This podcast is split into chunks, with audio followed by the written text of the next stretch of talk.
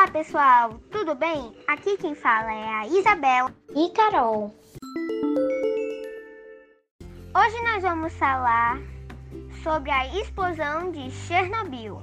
Na madrugada do dia 5 de abril de 1986, o reator número 4 da estação nuclear explodiu. A usina havia sofrido uma sobrecarga de energia durante um teste de capacidade. O calor provocou uma explosão de vapor tão forte que destruiu o teto do reator, que pesava mais de 100 toneladas. Levaram 134 pessoas para o hospital.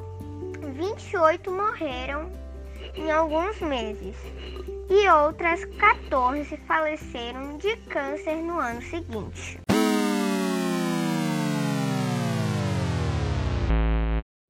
Por hoje é só, pessoal. Até, Até o próximo, próximo podcast. podcast.